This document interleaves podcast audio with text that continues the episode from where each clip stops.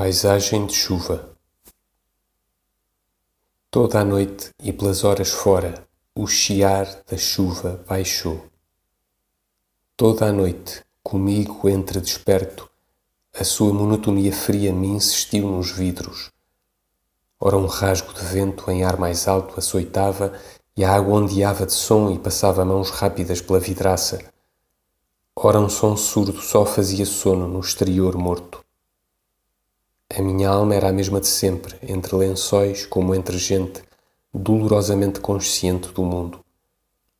Tardava o dia como a felicidade e àquela hora parecia que também indefinidamente. Se o dia e a felicidade nunca viessem, se esperar ao menos pudesse nem sequer ter a desilusão de conseguir.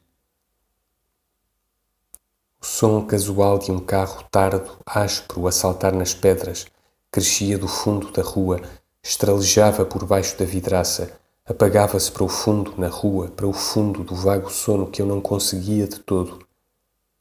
Batia de quando em quando uma porta de escada.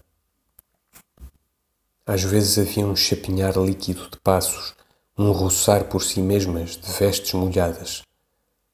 Uma outra vez, quando os passos eram mais, soava alto e atacava. Depois o silêncio volvia, com os passos que se apagavam, e a chuva continuava, inumeravelmente. Nas paredes escuramente visíveis do meu quarto, se eu abria os olhos do sono falso, boiavam fragmentos de sonhos por fazer, vagas luzes, riscos pretos, coisas de nada que trepavam e desciam. Os móveis, maiores do que de dia, manchavam vagamente o absurdo da treva.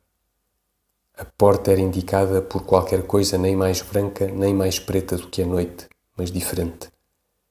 Quanto à janela, eu só a ouvia.